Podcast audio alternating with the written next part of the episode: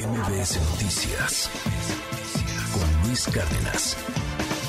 Vamos a platicar de lo que está pasando en Quintana Roo con los Ubers y las aplicaciones y los eh, taxistas que sí están así como cavernícolas, oiga.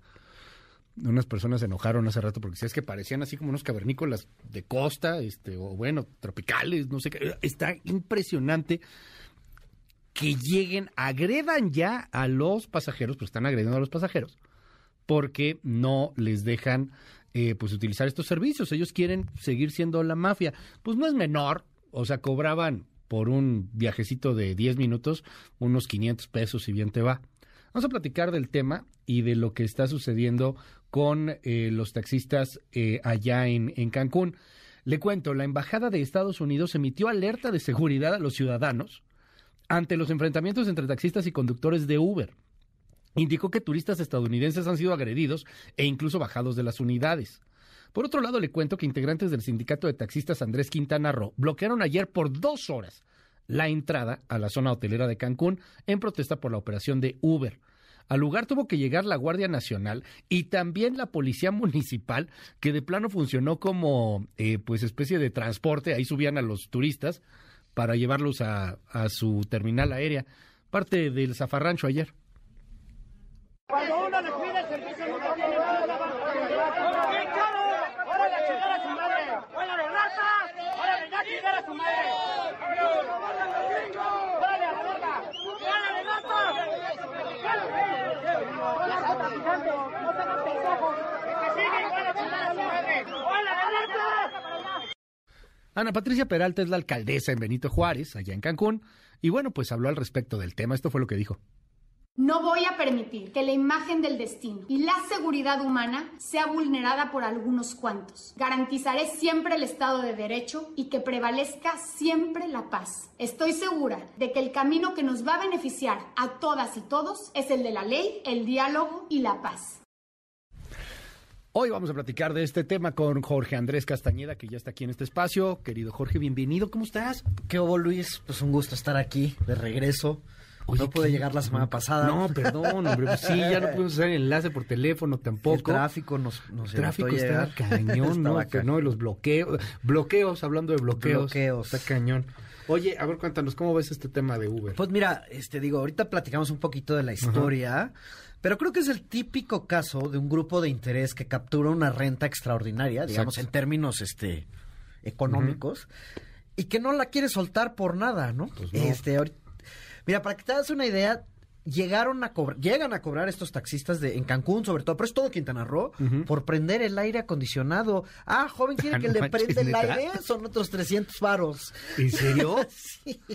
A mí no me ha pasado, o sea, sí he tenido que usar algunos, pero nunca me ha pasado que me cobren por el aire No, acondicionado. dicen- porque sí como cobran de- una barbaridad. Una barbaridad. O sea, por irte a Playa del Carmen, Ah, no, barato ser- me ha costado 1.200 pesos. Sí, sí, sí, no, no. Para ir del aeropuerto de Cancún a la zona hotelera son casi 800 Sí, pesos. Digo, la última vez que yo fui hace tendrá un par de años, pero... Y me comentaban ayer y estaba investigando para venir hoy que te, pues digo, ellos están acostumbrados, no les da calor, pero Pues llega sí. uno y dice, oiga, prenda el aire. No, pues no quiere el aire. No, con el aire otros 300 pesos, otros 100 pesitos. Otros joven. 100 pesitos. A ver, Otros 10 dólares. Eh, este tema con el sindicato de taxistas Andrés Quintana Roo no es nuevo. Y no es solo contra Uber, es contra cualquier tipo de transportistas. También se pelean contra los coches que tienen los hoteles, contra ADO, contra cualquier servicio de shuttle. A mí me llegó a pasar personalmente hace muchos años. Todavía no existía Uber en Majahual, Ujú. que con una camioneta llegaron y, y estaban en, y que nos había llevado, o sea, no era ni taxi ni nada, que nos habíamos y nos querían pues pegar, ¿no? Porque no estabas usando los, Porque no estabas usando los taxis. taxis locales, porque te llevabas casi que un coche que nos habían... Cuando Majagual era... Cuando no había mucho ahí. No, no había nada, ¿no? No había era- mucho, Todavía no, ¿no? lo descubrían ni los Eh, cruceros. Justo acaban de llegar los cruceros. Pero a ver, Uber llega a Quintana Roo en Ok. 2016. Y digamos, el, el- el sindicato Andrés Quintana Roo, pues obviamente eh, se opone, ¿no? Y se ponen muy violentos, incluso llegó a haber muertos, por lo menos uno. El gobierno de entonces, eh, muy ligado, digamos, a este sindicato, que es de los más poderosos en México, eh, declara para fines prácticos que Uber son ta- los que los Uber son taxis en ese momento y por ende tienen que tener permiso, medallón, etcétera, ante lo cual Uber se ampara Ok. eh, en 2019. En La semana pasada fue que el tribunal resuelve que no, este, lo que hemos visto, que Uber finalmente no son taxis, son personas trabajando por su cuenta. Lo que, digo, se ha argumentado mucho, pues, ser verdad o no. Bien rápida la justicia en México, ¿verdad? Nada más tres O sea, cuatro añitos. No, el 16 empezó la bronca, dices, ¿no? No, 16 entraron, el amparo es el 19. Ah, el amparo el 19. Pero para que te das una idea, el, eh, el tribunal no pudo sesionar en su, en su digamos, sede. Tuvieron que hacerlo vía Zoom desde sus casas y afuera del tribunal estaba el sindicato con pantallas señalando con nombre y apellido a los magistrados y dónde vivían. Ah, eso no, eso no lo, no lo, no, no- no lo anotamos en la crónica. O sea, el tribunal, no por COVID, tuvo que hacerlo vía Zoom. Sí, sí, porque no estaban las condiciones para ir, digamos, Porque al si tribunal. llegaban al tribunal los quemaban vivos. Práctica, o sea, O digo, sea, sí, sí, los los agarraban, linchaban, a, pues. los agarraban a golpes, ¿no? Entonces, a ver, tenemos este sindicato poderosísimo que con toda razón quiere defender su renta, porque Pues ellos sí. tienen una renta capturada. A ver, Cancún no es solo el principal destino turístico de México, es uno de los más importantes del mundo. uno de los más caros del mundo. Y más caros y con distancias importantes. Ahora, la cantidad de neoyorquinos ricos que van a Tulum, ¿no? Pues tienen que irse en un taxi de esto, en lo que queda el tren Maya, que ya mero está. Seguro van a tomar el tren. Y luego van a tomar el tren Maya, Sí, ¿no? Sí, sí, porque con el tren Maya ya ni los taxistas, nadie, nadie, nadie va a Porque no te chamba, puedes ¿no? recoger otro coche tampoco en el aeropuerto, es un problema, ¿no? Eh, Sí. Y va a haber que hacer con el tren Maya, como no llega al aeropuerto, va a haber que encontrar un transporte. Para ese- llegar al Tren Para Maya, llegar claro. al a la claro. estación, pero ese ya será otro problema. Ok. Entonces, hoy, pues no lo quieren dejar ir. Pues, te digo, cobran una fortuna y ganan un montón de dinero. Y de acuerdo a varias, digamos, fuentes y testimonios allá afuera, hay políticos de todos los partidos que están metidos en el negocio de los medallones. Si tú tienes unos medallones de taxis en Cancún, pues te haces de una la nota, ¿no? Eh, y entonces, pues, hay políticos históricamente que han sido, digamos, eh, dueños Sí. de estos medallones y aliados a este sindicato. Entonces no lo quieren dejar ir y pues bueno, este lo que pasa es que llegó la modernidad, ¿no? Digo, Uber para bien o para mal, pues con los problemas y quejas que puedan tener Uber, a mí también me gusta que ya no hay botellitas de agua, pero bueno, este Porque Uber también ha chafeado, ¿eh?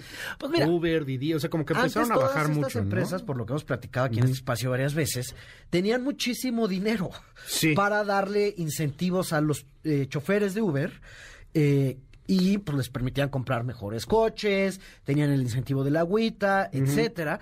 Y ahora, pues, como el mundo se acabó el dinero gratis, eh, ahora cotiza en la bolsa Uber, Didi está apretada, pues ya no le dan la cantidad de incentivos y de ayudas que le daban a los choferes, por lo cual hay mucho menos, es más difícil, todos hemos padecido esto de que te cancelan, pero bueno, es un servicio infinitamente mejor Sí. al que dan los taxistas Sobre de todo Cancún. porque tienes eh, al menos costo-beneficio, ¿no? O sea, tú lo Este, puedes pedir de tu app, no cuesta la fortuna. No cuesta una fortuna, No o sea, es una algo- fortuna. Es que sí son precios de locos los que Sí. están ahí en, la- en Quintana Roo, ¿no? Oye, a ver... eh, no se modernizaron, pudieron haber hecho de nuevo los taxistas de Quintana Roo su app, mejores autos, quizás hacer tarifas, digamos, Como lo han hecho en otros competitivas, lados. como todo el mundo, pues se tiene que adaptar a Porque- la modernidad, digamos. A mí me viene a la cabeza, ahorita lo estaba googleando aquí, ya lo encontré. Lo que pasó con Courtney Love hace ya varios años, este, 2015, uh, ya tiene. 2015, llovió. ¿te acuerdas? En París les pasó lo mismo, porque los taxistas de París no querían aceptar a Uber. Hicieron un desastre, o sea, quemaron, pusieron algunas unidades y les prendieron fuego así de ese tamaño, ¿no? Afuera del Charles de Gaulle, este, y Courtney Love le tocó porque le toca llegar en medio de las protestas, y bueno, la historia, la anécdota es que uh, creo que un motociclista, alguien por el estilo, le ayuda y ya la, la lleva ahí a, a su hotel en, en París. Pero ¿cómo lo han resuelto otras partes del mundo? O bueno, sea, ¿te acuerdas que platicamos aquí cuando fue el escándalo de las filtraciones de Uber? sí. que los mismos despachos de relaciones Ah, sí, públicas y el mismo ex. CEO decía, esto es lo mejor que nos ha pasado, esto es publicidad gratis. Sí, sí, cuando pues, estaba Cuando pasando, pasando esto, esto en París, cuando digo. golpeaban a los a los tra- a los conductores de Uber, ¿no? sí. Y los CEOs decían, sí, tienes razón, sí, gandallas, malas personas.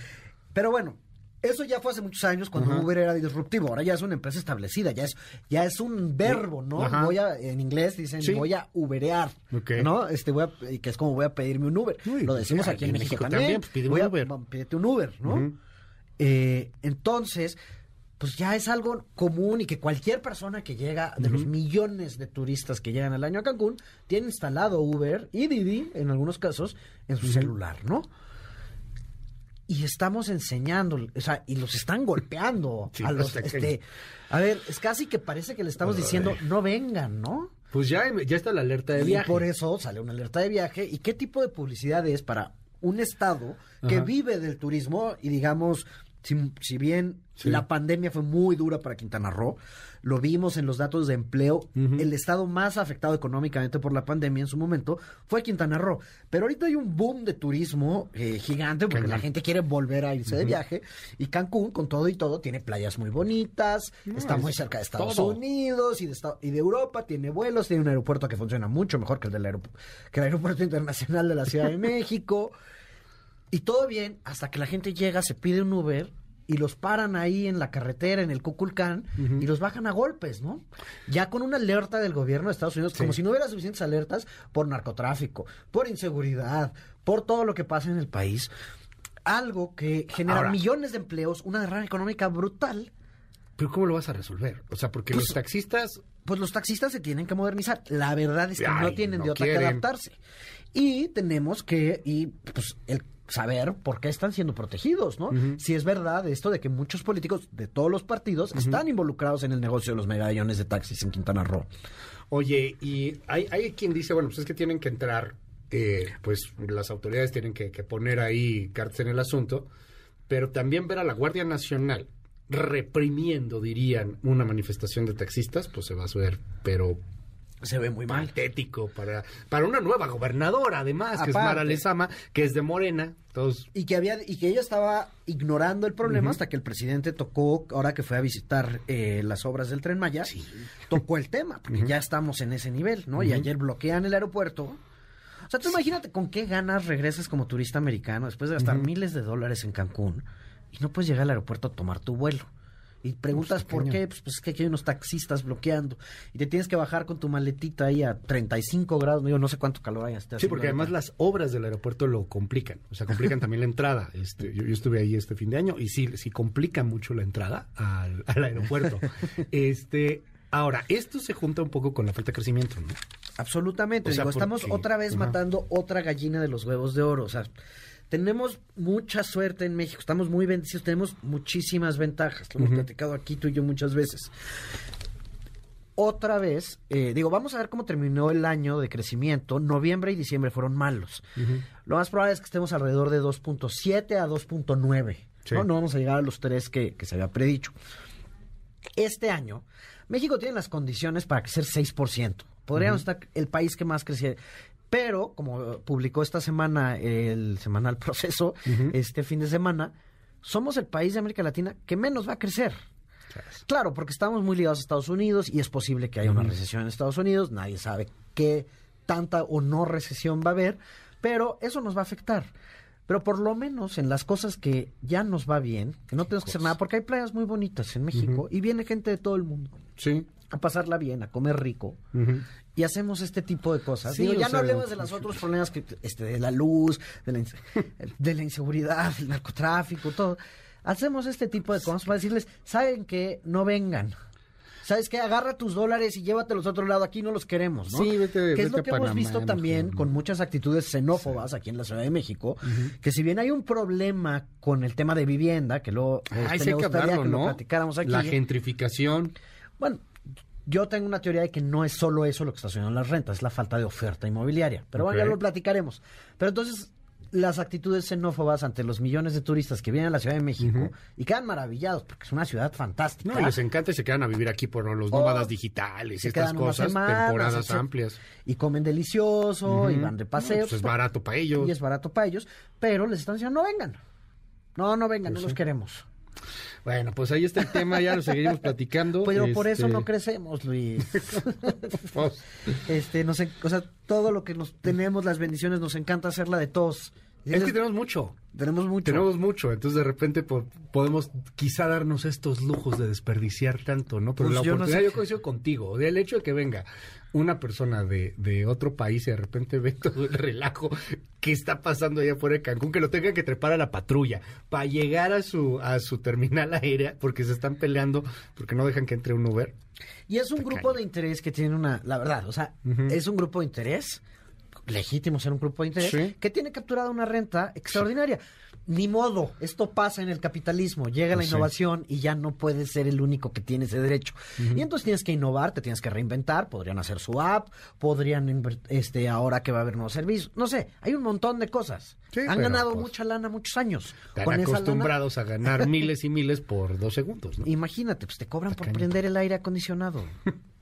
Ay, bueno, pues está, está cañón. ¿Qué opina usted? 5571-131337. El WhatsApp abierto para todos. Querido Jorge, mil gracias. Tus redes. Con mis redes, hay Jorge Acasta en Twitter está, y todos los jueves en El Economista. Te leemos siempre ya en El Economista. Gracias, Jorge. MBS Noticias con Luis Cárdenas.